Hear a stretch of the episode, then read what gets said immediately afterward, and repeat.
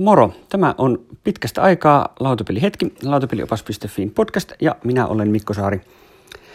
Ähm, tässä nyt pääs vähän tämmöistä pientä nauhoitustaukoa tulemaan, mutta ei nyt ollut vielä mitenkään tarkoitus lopettaa tätä podcastia. Äh, ei ole vaan ollut aikaa eikä kauheasti sanottavaa ja on mennyt aika oikeastaan kirjoitushommissa ja ää, lautapelioppaa uuden ulkoasun parissa meni, meni joululomalla varsinkin aikaa varsin reippaasti.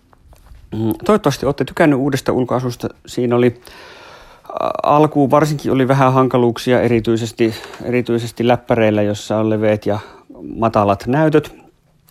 Mun se on toiminut koko ajan puhelimella ihan ok ja, ja tota, isolla tietokoneen näytöllä sitten varsinkin, mutta läppärit on ollut vähän hankalia, mutta siihen nyt on tehty parannuksia ja edelleen otetaan palautetta vastaan, jos tulee mieleen jotakin, miten sitä voisi kehittää.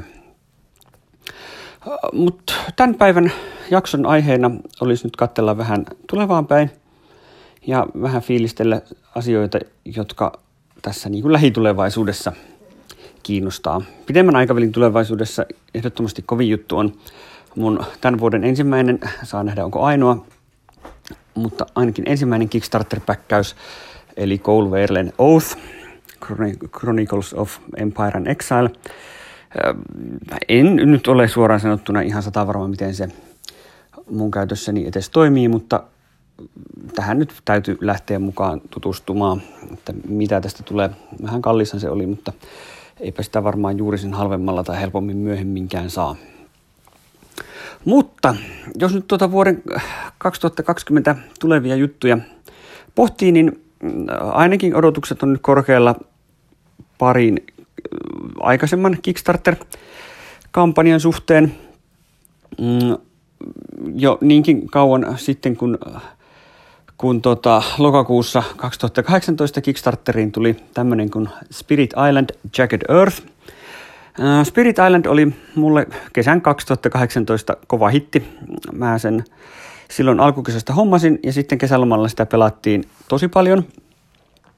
Ja tota, sitten kun sitä oli kesälomaa siinä pelattu aika lailla, niin, niin sitten kun lokakuussa tuli, tuli sitten tämä uusi lisäri Kickstarteriin, niin, niin olihan se helppo siinä kohtaa päkätä, vaikka toimitusaika olikin sitten vasta toukokuulla 2020, mikä nyt on, on niin kuin ihan pöyristyttävän pitkä aika, mutta ajattelin, että ehkä se nyt näin. Ja kyllä mulla siinä kohtaa mielessä tietysti kävi, että näinköhän Spirit Island enää, enää keväällä 2020 kiinnostaa. Mutta sitten mä totesin, että jos ei kiinnosta, niin eiköhän tämän lisärinkin saa sitten kaupaksi siinä kohtaa. Ja niinhän siinä sitten on vähän käynyt, että 2019 Spirit Islandia pelattiin tismalleen kaksi kertaa. Ja tänä vuonna se ei ole vielä pöydälle päässyt. Se on nyt asia, joka tietysti kor- korjaantuu viimeistään siinä vaiheessa, kun tuo lisäri tulee, mutta ehkä sitä ennen sitäkin voisi jo koittaa Spirit Islandia saada pöytään koska onhan se hieno peli. Äh, viime vuonna se pikkasen kärsi ainakin siitä, että, että Dawn of Peacemakersin kampanja piti saada pelattua. Äh, se jotenkin ehkä, ehkä osuu sellaiseen samanlaiseen ekologiseen lokeroon, mutta tuota, ja ehkä tietysti muutenkin ylipäätään tämä, että uudet pelit, uudet pelit valtaa, valtaa herkästi tilaa, mutta kyllä Spirit Islandille tullaan, tullaan vielä palaamaan ja saa nyt nähdä sitten, miten tämä, sen jälkeen kun ollaan tämä lisäri saatu testattua, niin kuinka se sitten siinä kohtaa, siinä kohtaa sitten, sitten jaksaa, jaksaa miellyttää. Toinen viime keväällä Kickstarterin tullut juttu on Root, the Underworld Expansion. Sitä on jo monet päässyt pelaamaan, mutta Euroopassa sitä saadaan vielä odotella. Ei se ihan, ihan nyt vissiin lähiaikoina. Äh, ymmärsin viimeisimmästä päivityksestä, että, että se ei nyt, nyt niin kuin, äh, jäi nyt kiinalaisen uuden vuoden jalkoihin ylläri, ylläri. Ja tota, pikkuhiljaa tämä fulfillmentti sieltä sitten jatkuu. Eli ilmeisesti tavarat eivät ole edes Kiinasta lähteneet lähteneet laivaan. Saa nähdä, minkälaiset koronavirukset sieltä tulee sitten mukana, mutta ehkäpä se toimitus, toimitus kestää sen verran kauan, että, että mahdollinen laatikossa oleva viruskuorma ehtii, ehtii kuolla tylsyyteen matkalla. Mutta äh, ruutiin palaaminen kuitenkin kiinnostaa aika lailla. Uudet, uudet jutut varmasti virkistää peliä.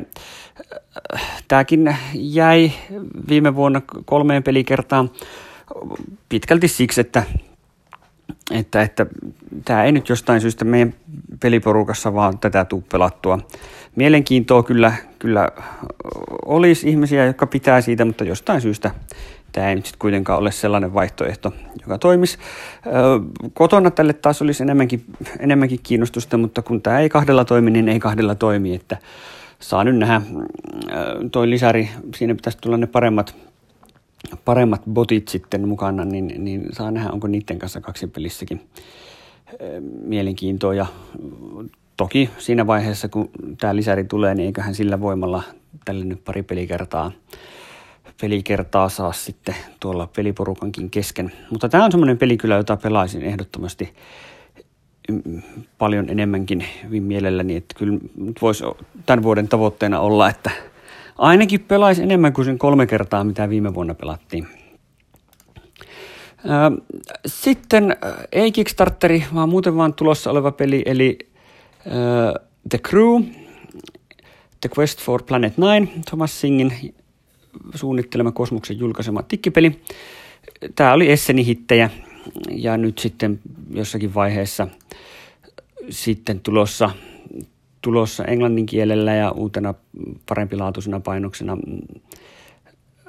Mä en nyt tiedä, mikä tämän englanninkielisen version tilanne on, mutta jahka se nyt tuosta, tuosta tuota ilmestyy, niin, niin tämä, tämä varmaan kyllä tulee tsekattua tarkoitus olisi,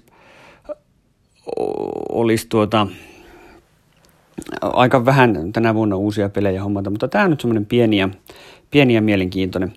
Näköjään jossakin on, on arvioitu julkaisupäiväksi äh, helmikuun 29. että jos karkauspäivän juttuja saa nähdä, ja tietysti milloin Suomeen tulee, mutta eiköhän mulle tästä nyt jonkinlainen ennakkotilaus täydy tuonne Lautapelit laittaa, äh, niin saa sitten tämän, tämän testattua. Kyllä tämä sen verran mielenkiintoiselta ja erikoiselta jutulta vaikuttaa. Sitten myöhemmin tänä vuonna tulee Undaunted North Africa, eli Undaunted Normandin jatkoosa, itsenäinen, itsenäinen jatkoosa, jossa, jossa sitten, sitten nämä brittien Long Range Desert Group kohtaa italialaiset Pohjois-Afrikassa – ja tämä vaikuttaa kyllä mielenkiintoiselta. Undaunted Normandy on ollut, ollut kyllä meillä, meillä oikein, oikein menestyksekäs juttu, jota on, on pelattu enemmänkin ja, ja, ja maistuu edelleen, edelleen todella hyvä pakarakennus.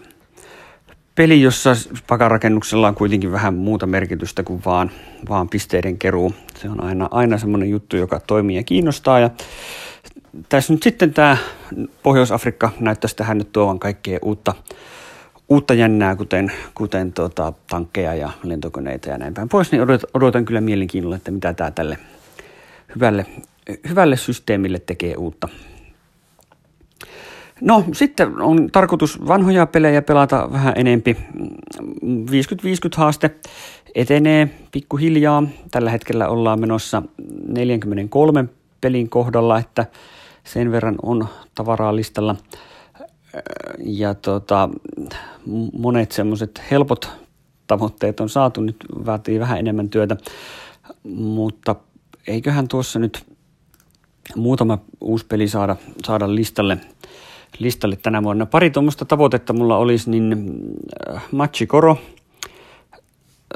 Mä luulen, että siitä nyt puuttuvat kymmenen peliä olisi melko, mukavakin naksutella ja tämä on semmoinen, mistä mun pitäisi nyt saada aikaiseksi myös arvostelu kirjoittaa, koska tämä on varmasti ainoa, tai siis se peli, jota mä oon pelannut kaikista eniten, mistä en ole vielä arvostelua kirjoittanut sattuneista syistä, mutta nyt voisi olla ehkä sen aika. Tämä nyt nousi, kun Tuomot kirjoitti lautapelioppaaseen tämän top 10 kaupunginrakennuspelit ja nosti sen siihen listalle, niin, niin tuli taas mieleen, että niin tätäkin voisi kyllä pelata koska onhan tämä nyt vaan hyvä peli, kaikki ne puutteineen. Agricola 42 pelikertaa, se voisi olla semmoinen toinen, mikä voisi olla ihan, ihan hauska, hauska urakoida siihen 50 pelikertaa, vaikka, vaikka se vähän onkin, onkin jo laskusuhdanteessa uudempien Uwe Rosenbergin pelien alla. Da Vinci Codea puuttuu seitsemän erää, se olisi lasten kanssa suunnilleen pari, pari pelikertaa, niin, niin se olisi siinä. Niin eiköhän tuo lista nyt tuosta taas, taas sitten pikkuhiljaa, pikkuhiljaa kartu. Sitten Feast for Odiniin tuli lisäosa Harvest, tämmöinen 5 euro hintainen minilisäri. Siinä on hyvin vähän mitään tavaraa, siinä on yksi tämmöinen tota, alue, joka tämmöinen saari, saari vallotettavaksi ja sitten vähän kaikkea tämmöistä pientä, mutta ennen kaikkea siinä on sitten, sitten tämmöinen sadonkorjuusysteemi, eli, eli sen sijaan, että tuleekin sadonkorjuu sen taulukon mukaan, niin se tuleekin sattumavaraisesti arvottuna, niin se on aika jännä, jännä twisti, josta tykkään kyllä. Ja sitten tässä on vielä tämmöinen, niin kuin, tähän, normaalistihan on kuuden ja seitsemän kierroksen peliä, mä oon aina pelannut sitä seitsemän kierroksen peliä, mutta tässä tulee nyt sitten, äh, sitten tota kuuden kierroksen peliin tämmöinen pikastartti, että siinä saakin alussa vähän enempi rompetta ja vähän enempi tulee tuottoon, niin, niin tämä tekee tästä kuuden kierroksen pelistä paljon mielenkiintoisemman kuin mitä se on ennen ollut, niin tätä on nyt pelattu pari kertaa ja tätä haluan pelata kyllä lisää. Se tekee Feast for Odinista kaksen pelinä semmoisen suunnilleen tunnin keikauksen. Toki sitten kasaus ja purku siihen sitten päälle, se on vähän liian pitkällinen operaatio vielä. Mutta että Feast for Odinia olisi kyllä mukava saada tänä vuonna pelattua aika paljon enemmän. Toinen vanhan pelin lisäri, joka on ilahduttanut suuresti, on Res Arcanan Lux et Tenebra, valo ja varjo. Ensimmäinen lisäri, joka tuo, tuo tämä on tämmöinen oikeastaan, että ei kauheasti muuta mitään, mutta tuo lisää kaikkea vanhaa.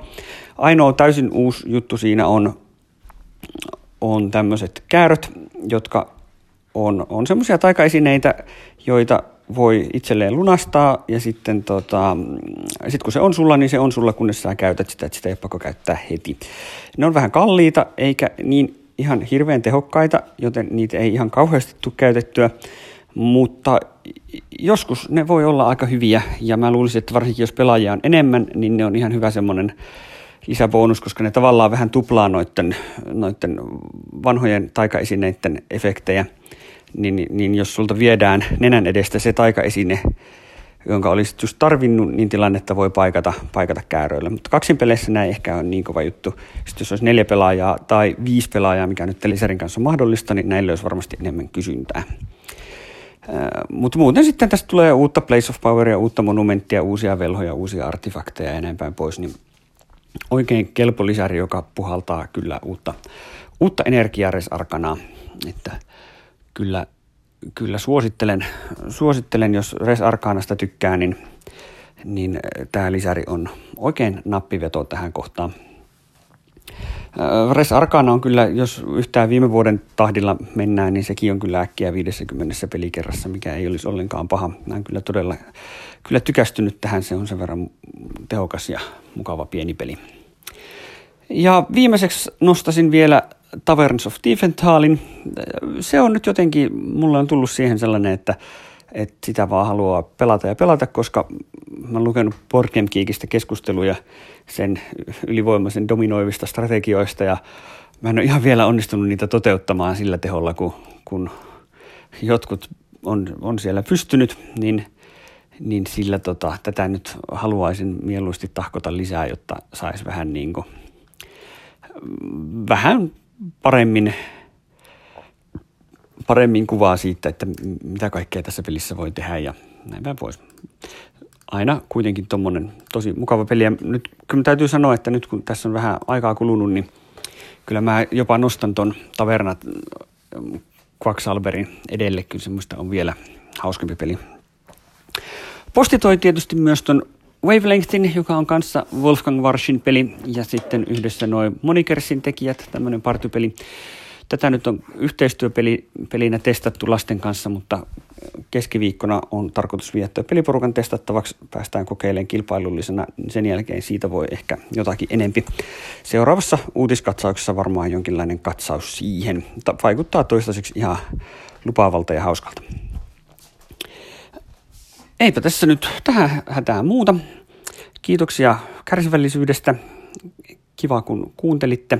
Hauskoja pelejä palataan asiaan vähän nopeammin kuin kolmen kuukauden välein. Kyllä mulla on tässä nyt ainakin vakaa aikomus sata jaksoa tehdä kasaa. Ihan ei siellä vielä olla. Mutta tota, katsotaan. Ei muuta kuin hyviä pelejä. Kiitos.